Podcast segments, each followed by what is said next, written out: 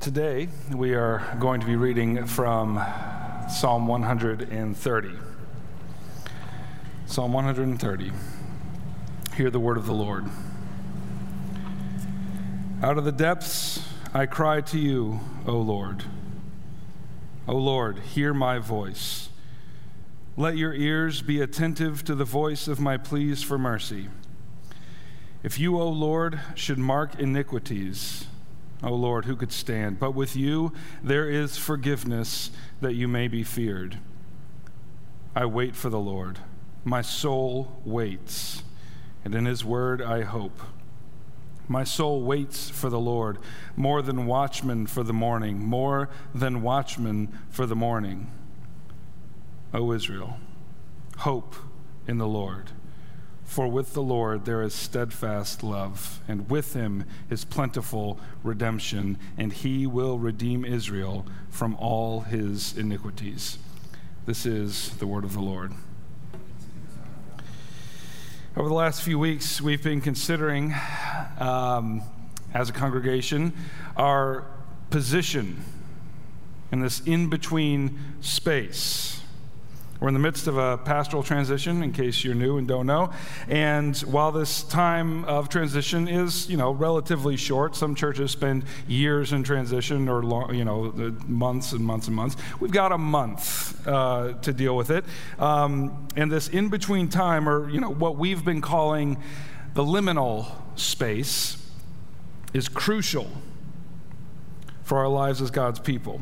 And, you know, I suppose that we could have worked it out so that, you know, Matt's last Sunday would be one week and the next first Sunday would be the next week. And I, I wasn't in on all those decisions, so I don't know how, I don't know what the inner workings of that were. But regardless, from before the foundation of the world, the Lord has seen fit to give us this space, this transition, this in between time and He has something good for us here. Not just in the future, yes, for sure in the future, but here in this in between time. Now, what we've said is that all throughout the Bible, when God leads his people into the liminal spaces, into the liminal times, whether it's you know wandering in the wilderness for 40 years, or um, you know 70 years in exile, or the 400 years ish in the intertestamental period, and I could go and name many, many more.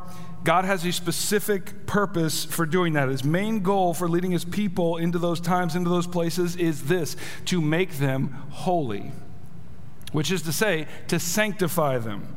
And that is his goal for us in this time as well, to make us into the kind of congregation that is worthy to bear his name in this world. And as Clark said, we need to be that kind of people who bear his name, who are worthy to bear his name in this world. And so, this is our last week in transition, Lord willing. I don't know. I, I, that's the plan anyway. Speaking of which, uh, if you were here two, uh, two weeks ago, um, you know, speaking of plans, I, uh, I was saying how, you know, uh, as, as disenchanted people living in the modern age, you know, we trust in all this technology to do all these things for us. And I was going on a flight after, uh, after the sermon, and I was, me and my family were going to Colorado, and uh, I, you know, I don't even think to, you know, assume that some sort of sky witch is going to come and mess with the instrumentation and uh, the technology is going to do fine. I just don't even think about it. It was a terrible flight. Just need to let you know. It was, I, I was chastened.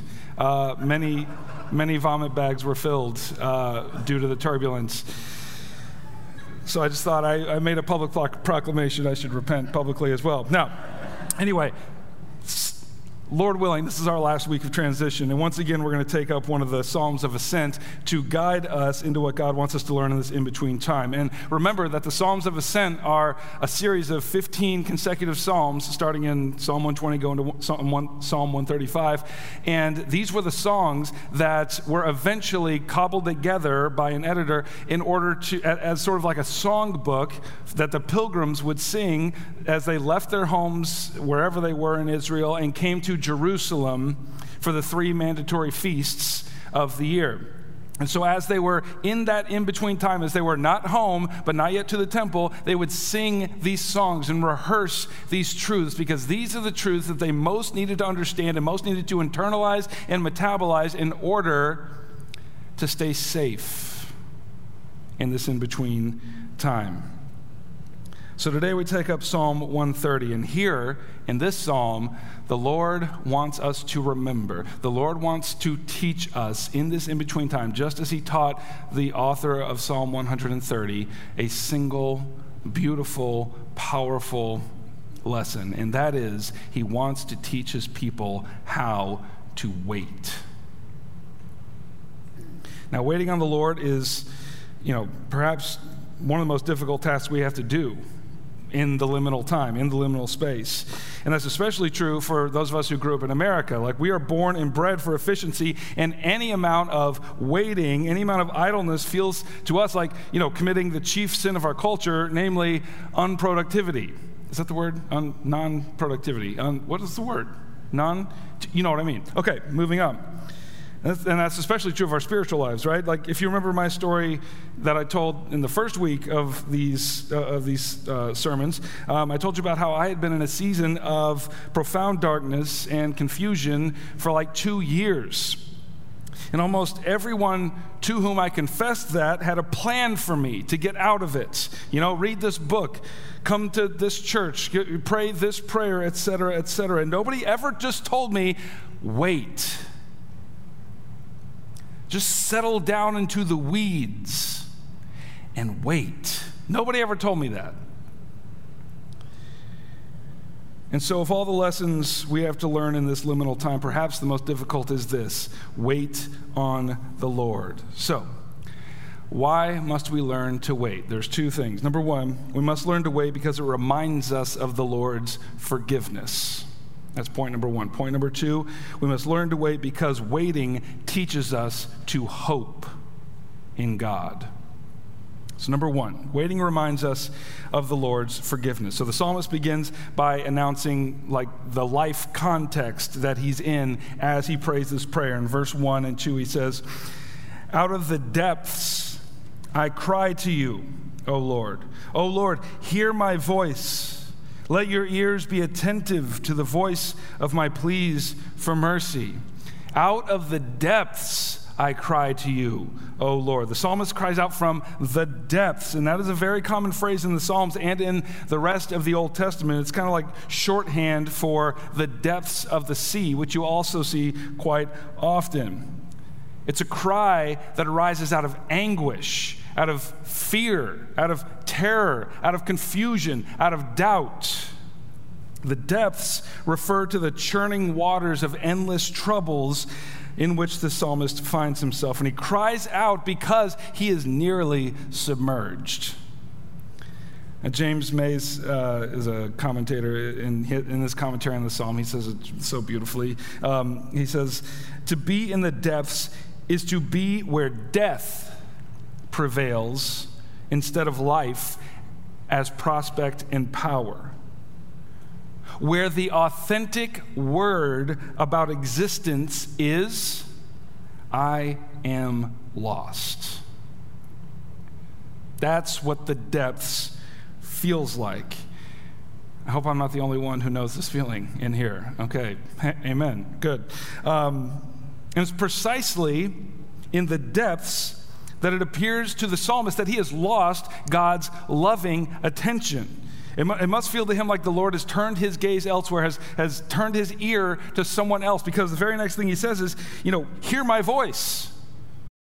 Let your ears be attentive to the voice of my pleas for mercy. So, this is the experience of the depths. Or to put it in the language that we've been using, this is the experience of the liminal space. The confession here is I am lost. Now, for many reasons I already covered in the first sermon of the series, we evangelicals have kind of, you know, an allergic reaction to this experience. We, we prize certainty, we prize optimism. We're practical people. And therefore, anytime we feel as if we've been swept into the depths, our natural response is get to work on it. Now, that's not all bad. It's fine. But I'm, I'm, emphasizing something different here. So we want to just get to work on it. There must be a prayer to pray, a conference to attend, a song to sing that will fix us. Or perhaps we just go to work on rooting out the, the hidden sin, the, the unconfessed sin that has caused us to slip into the depths. Like, not aware of it, but it must be there. Or may, maybe it's not. As I said the first week, we tend to interpret this state the state, as, as this psalmist calls it, the depths, as a threat to our union with Christ and not a legitimate pathway toward union with Christ. And that is a dangerous posture to have assumed. So let me say it again the depths, the liminal space, the place where all we feel is lost and disoriented to be lodged in this place where death seems to prevail instead of life, that is a normal and expected experience in the Christian life.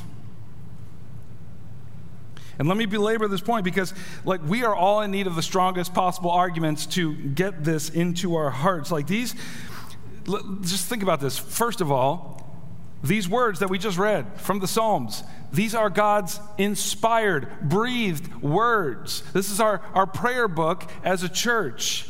He gave us these words to put in our mouths and say back to Him. So he's acknowledging in doing so that this is a legitimate experience. This is an experience that you will find yourself in at one point or another. And if that's not enough, let's not forget that our Lord Jesus spent hours of agonizing prayer in the depths in the Garden of Gethsemane. Now, the question is why does this happen? Why do we find ourselves in the depths? And our go to answer is, of course, sin. And the truth is, to be fair, there are Psalms, just to stick with the Psalms, there are Psalms that acknowledge that reality. Our transgressions can certainly plunge us into the depths. Poster boy for this is Jonah, right? He, he cries out from the depths, which is to say, in the belly of the fish. He cries out for mercy. And he acknowledges that that predicament was caused by his flight from the call to preach in Nineveh. But being plunged into the depths is not necessarily caused by sin. Because look at what the psalmist says next in verse 3. He says, If you, O Lord, should mark iniquities, O Lord, who could stand? But with you there is forgiveness, that you may be feared. Now, I don't know if you. I don't know if you saw the, the power of this. Listen, like after, after he cries out from the depths, what we might expect is the psalmist to cry out, for forgiveness for whatever sin plunged him into those waters. But look carefully, like he doesn't ask for forgiveness, rather, he meditates on the fact of God's forgiveness. He says, I'm in the depths. I cry out. Don't be deaf to my cry. If you marked iniquities, who could stand? He doesn't say, Heal me of my iniquity. He says, If you marked iniquities, O Lord, who could stand? That's important. Now, listen this word mark translates that same Hebrew word that we looked at a couple of weeks ago in Psalm 121. Remember, if you were here, in that psalm, the, the word was translated as keep. So, mark and keep, same Hebrew word underneath it. Remember, we said, you know, the Lord is your keeper. He will keep you from all evil. He will keep your going out and your coming in from this time forth and forevermore. And in that sermon, we talked about how keeping indicates not only protection, but a constant attention, which never slumbers, which never sleeps. So, if you bring that sense to this psalm, you start to see the weight of the psalmist's confession. Keep has the sense of, you know, close attention, while Mark has the sense of a, a judge with a clipboard scrutinizing a performance. And so, taken together, this would result in a crushing relationship between God and this psalmist. Who could stand under such conditions, he says. But with you, O Lord, there is forgiveness With you is forgiveness, as if forgiveness was an agent at Yahweh's side, ready to go forth at his word and do his work. So, the psalmist is crying out from the depths. He does not cry out for forgiveness, but rather ruminates on the assumed forgiveness of the Lord.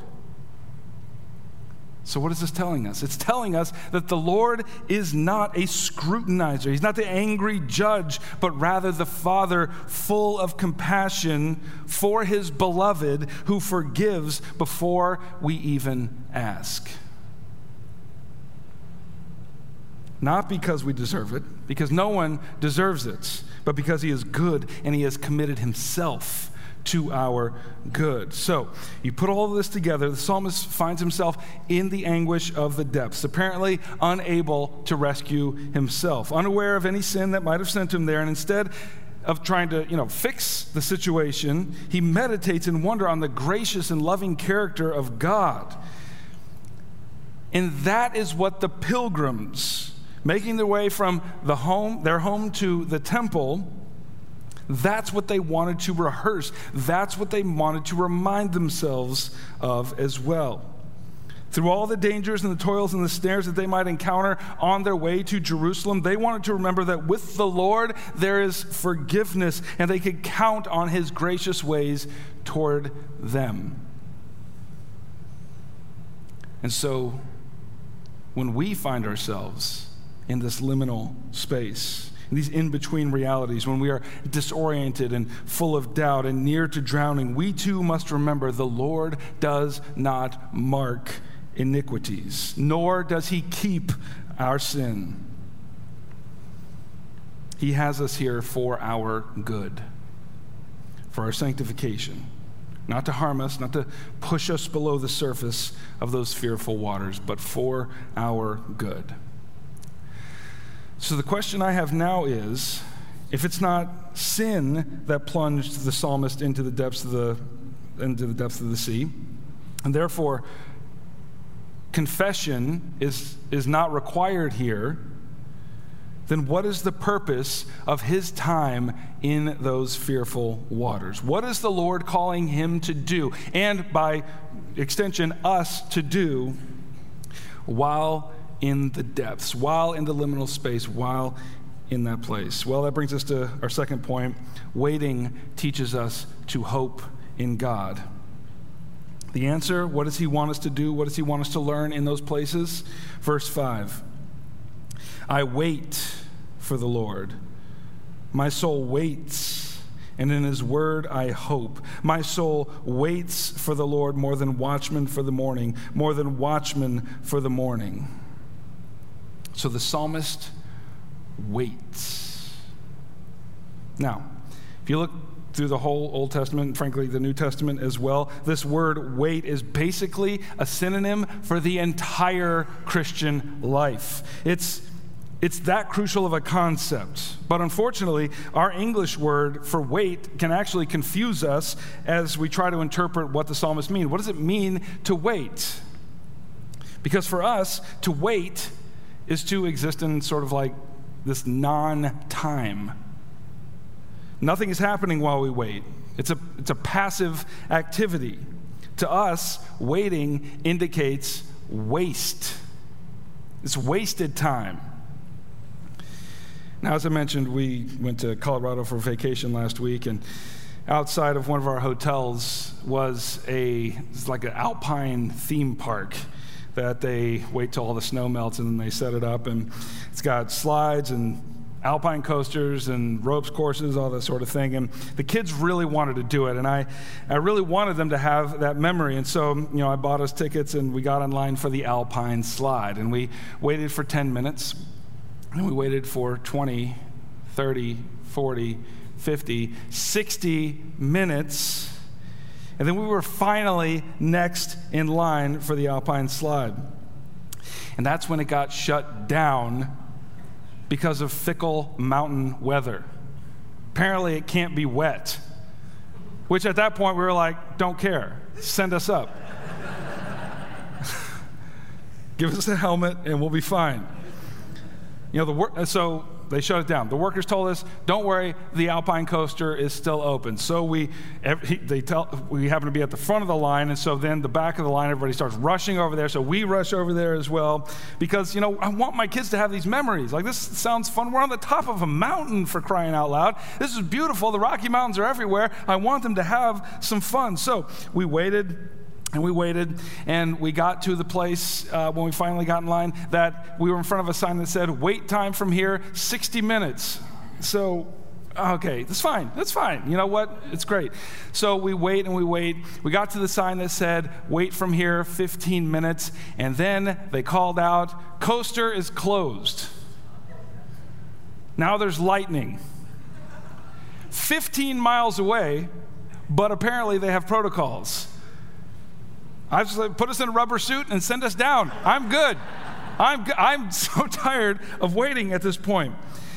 And so then the rain really starts coming, and so they shut the whole park down. And so, you know, we left to get lunch. And, you know, they say when you buy the tickets, you know, because they live there and they understand the nature of mountain weather, they're like, no refunds for weather. and so it starts raining. We decide to go get lunch. We're waiting again until we could return and get our money's worth. So at this point, I'm despairing that my children are ever going to have these memories that I'm hoping that they're going to have. And uh, but we returned, and at that point, the sun was shining, and we got back in line for the Alpine slide, and another 30 minutes, and finally, finally, it was our turn. The sun was shining. It was great. So we got on a little ski lift that t- takes us up. It's my, my kid's first time on a ski lift. I mean, they've never, they've never flown, they've never done anything, but it was great. We got like halfway up. Fickle weather. It starts raining, and now we're even higher, and it's freezing, and sleet is hitting us. And we get to the top. You know what they say? Canceled.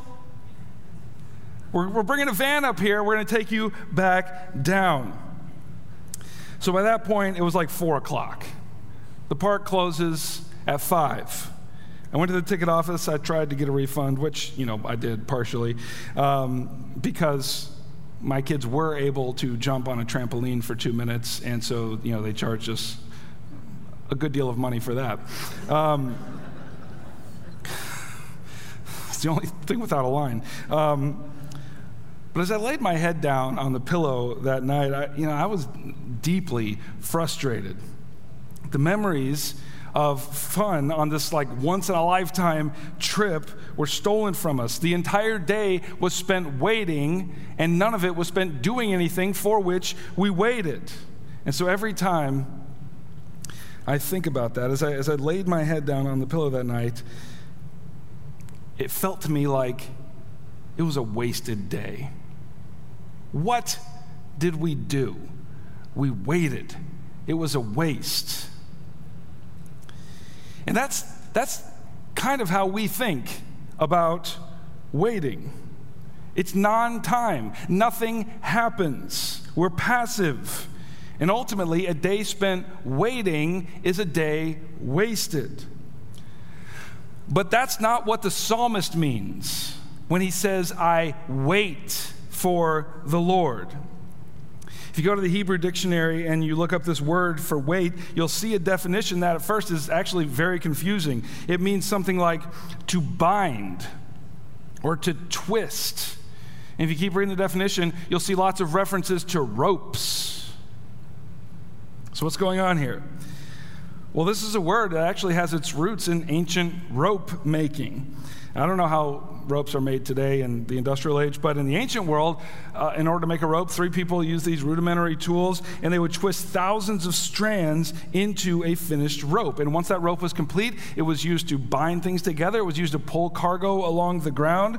And so consider that history as you hear the psalmist again I wait for the Lord. My soul waits this is not a passive kind of waiting that we're used to thinking about. As the psalmist waits for the Lord in the midst of the depths, something mysterious is happening. In the waiting, a thousand strands of thread are being twisted together in order to bind this psalmist to the Lord. It's a cord of love that will draw us into a future promised by God, a future in which He will vindicate all wrongs, put everything back to right, swallow up death in the sea, and cast all our iniquities away. So we are not passive in waiting, we are being bound to the Lord. And you can see the intensity with which the psalmist waits. In fact, he repeats it twice in verse 5 I wait more than watchmen for the morning, more than watchmen for the morning, in case you missed it the first time. Now, as I've said before, in other sermons, uh, you know, in a time when these manuscripts were being written and there was no bolding or highlighting or calling out or italicizing in order to draw attention to something, Hebrew poets used repetition to draw our attention to something. When something is repeated, you have to imagine the, the Hebrew author jumping up and down next to it, waving his arms, saying, Don't miss this. I wait for the Lord more than watchmen for the morning. That means almost nothing to us. But in ancient times, cities were built behind walls, right, to protect them from invaders. And upon those walls were stationed watchmen who watched through the night for any approaching danger that might, that might destroy the city. And so make no mistake, in, in a world lit only by fire, Night was a fearful thing. In their minds, night was the time when criminals emerged. And not only in their minds, but in actual reality. The, night was the time when darkness reigned, when robbers and thieves could come and steal and destroy. And so these watchmen, like everyone else, longed for those first bands of light to start appearing on the horizon because it indicated that the fearful night was passing and the bright morning was about to dawn. And this is how the psalmist waits while he is in the depths. Now, there is a word for this kind of posture of soul. And we see it in verses 7 through 8. O Israel, hope in the Lord. For with the Lord there is steadfast love, and with him is plentiful redemption, and he will redeem Israel from all his iniquities. So to wait on the Lord is the same thing as hoping in the Lord. Hope is a confident expectation of the future, centered on God's promises and character and acts. So perhaps the chief reason God sometimes leads his people into liminal spaces or into the depths, why he allows his beloved to thrash in the depths of the sea, is this so that we may learn to hope in him. And I cannot overemphasize just how much we need hope in that liminal space and in that liminal time. Hope is what that finished rope, twisted with a thousand strands, looks like it is the foundation that is being established as we wrestle with doubt and confusion and the uncertainty of the in between times. And that work is more important than any work that I know of. Like, listen to how the Apostle Paul says it in Romans chapter 5. He says, Therefore, since we have been justified by faith, we have peace with God through our Lord Jesus Christ. Through him, we have also been, uh, obtained access by faith into this grace in which we stand, and we rejoice in hope of the glory of God. Not only that, but we rejoice in our sufferings, knowing that our suffering produces endurance, and our endurance produces character, and character produces hope, and hope does not put us to shame. Because God's love has been poured into our hearts through the Holy Spirit who has been given to us. Huh. Now, notice that every movement of our lives, Paul says, is moving toward the production of hope in our chests. Every suffering produces character. Every character, every bit of character produces hope. And that hope does not put us to shame. Hope ultimately is what the pilgrims traveling up to the temple needed to remind themselves of. They needed to rem- remember, like, no matter how powerfully the depths of the sea churned around them, no matter how fearful that liminal time was and all the potential dangers that the Lord was producing in them, that which was more precious than anything, namely hope. Now, the psalmist also reminds himself and the congregation about the ground for their hope. This is not a naive hope, there is a ground for it. Notice the for in the middle of verse 7. It says, For with the Lord there is steadfast love, and with him is plentiful redemption. We hope, the psalmist says, we, we hope because with the Lord there is steadfast love. Now, this phrase, steadfast love, translates this Hebrew word for which there is no English equivalent. We don't have a word for this. And the word is hesed. Mm, it's a tasty one, too. The word is hesed. And it signifies two different kinds of realities. First, it indicates a person who commits him or herself to another person without any basis in the prior relationship. I just met you, I'm going to die for you. No basis in a prior relationship, but the commitment is firm. Second, it indicates a person remaining committed to another when that person's actions would naturally result in the end of the relationship. And so the psalmist says, with the Lord is Hesed. Now, again, we don't have a word for this in English. We don't have a word to describe a relationship in which one party just devotes themselves entirely to another and remains steadfastly committed to that other person, even when that other person's actions would naturally lead to a breaking of that relationship. But probably the closest we can come in English is parental love a love for, for uh, of a parent for a child. I was just reflecting on this kind of with astonishment the other day um, at the kinds of frustrations and arguments that we, our kids have with us and we have with our kids. And, you know, we get angry sometimes, and so do they. And we yell and say things we wish we hadn't, and they yell and say things that they wish they hadn't. And what astonished me is to realize that if such, if, th- if that, if those kinds of things happen in any other relationship, it would be over. Like boss and employee. Think, think about back to some of your you know, family arguments. If that happened with your boss or your, your employee, like it's over. You're going to find another job. If it happened with a friend as often it do, as it does with family, it, it, it will be over. But no matter how many times our kids become frustrated with us, no matter how many times we say things that we don't mean, or worse, they say things that they do mean, we move past it. They're my kids. They belong to me, whatever they do.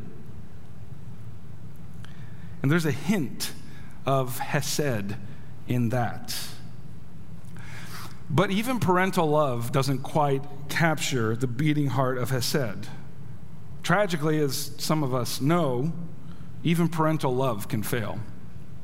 Even David in Psalm 27 knows this when he says, uh, For my father and my mother have forsaken me, but the Lord will take me in. Who knows all the reasons a father and mother may forsake their children, but the promise on which we stake all of our hope is this none of those reasons exists in the Lord. Though our mothers and our fathers forsake us, yet the Lord will take us in. And that is the ground of our hope. This is the sure confidence that the Lord is establishing in us while we are walking in the depths, while we wait in the depths, while we are flailing in the depths. And let me end by saying this. If you've ever found yourself in the depths, if you've ever wandered in the wilderness, then you'll know that it's precisely in that place where the Hesed of God is so hard to grasp, so um, difficult to believe. It's the nature of the depths that make us wonder whether God ever loved us at all. And so it is precisely in the depths where we need a psalm like this to remind us that whatever our hearts are telling us, hope is being established. And hope does not put us to shame. We must say to our souls, Though the fearful night is upon you, morning will come. The Lord has set his unrelenting love upon you, O my soul, and none of your thrashings will ever cast it off. Remember, my soul how the Lord Jesus, for love of you, dove headfirst into the churning depths of the sea of God's judgment to rescue his bride. His love for you ran so deep that the in the process of bringing you out of the sea, he himself was submerged. My soul, look to Jesus and behold the Hesed of God for you and set your hope on Him. Because He will never leave you, He will never forsake you. And as we do, remember hope does not put us to shame. And what is it that we hope for? I can't put it any better, and I certainly can't improve upon the Apostle Paul's own words in Romans chapter 8, starting in verse 18. He says, for I consider that the sufferings of this present time are not worth comparing with the glory that is to be revealed to us. For the creation waits with eager longing for the revealing of the sons of God. For the creation was subjected, subjected to futility, not willingly, but because of him who subjected it, in hope that the creation itself will be set free from its bondage to corruption and obtain the freedom of the glory of the children of God. For we know that the whole creation has been groaning together in the pains of childbirth until now. And not only the creation, but we ourselves who have the first fruits of the Spirit groan inwardly as we wait eagerly for our adoption as sons, the redemption of our bodies, for in this hope we were saved. Now, hope that is seen is not hope, for who hopes for what he sees? But if we hope for what we do not see, we wait for it with patience. Our hope is that one day, Jesus Christ will tear back the clouds, descend in power at his second coming, and usher us in to this reality. And he has promised it. It is sure. And we may hope in it. Brothers and sisters, in this in between time, let us wait on the Lord. For with the Lord is unrelenting love and plentiful redemption. And if we do, we will find that out of the depths our hope has been made sure, and our hope will not put us to shame. Now, we come to the table. And it is a table that has been spread for us in the wilderness. Jesus Christ hosts us at this table in our liminal time, in our depths. It is a time for us to remember who we hope in. These elements, if you'll remember, when Jesus Christ instituted this meal, he sat around a table with his disciples and he ate bread and he drank wine with them and he said, he lifted the cup and he said, I won't drink this again until I drink it with you anew in the kingdom of God. There are traces of the future in this meal. Therefore, it is a table of hope. So let us come and taste the hope of the Lord. Let us pray. Our Father in heaven, if things go according to our plans next week, this liminal time will end. the new pastor that you have appointed for us, Nick, will come and take up his role in leading. And when he comes, may he find this congregation bound to the Lord in hope. May he find us wrapped with cords of love, looking to the horizon and anticipating the great future that you have for us. And we love you and pray this in Jesus' name. Amen. If you are one of God's beloved, then this meal belongs to you. So come and welcome to Jesus Christ.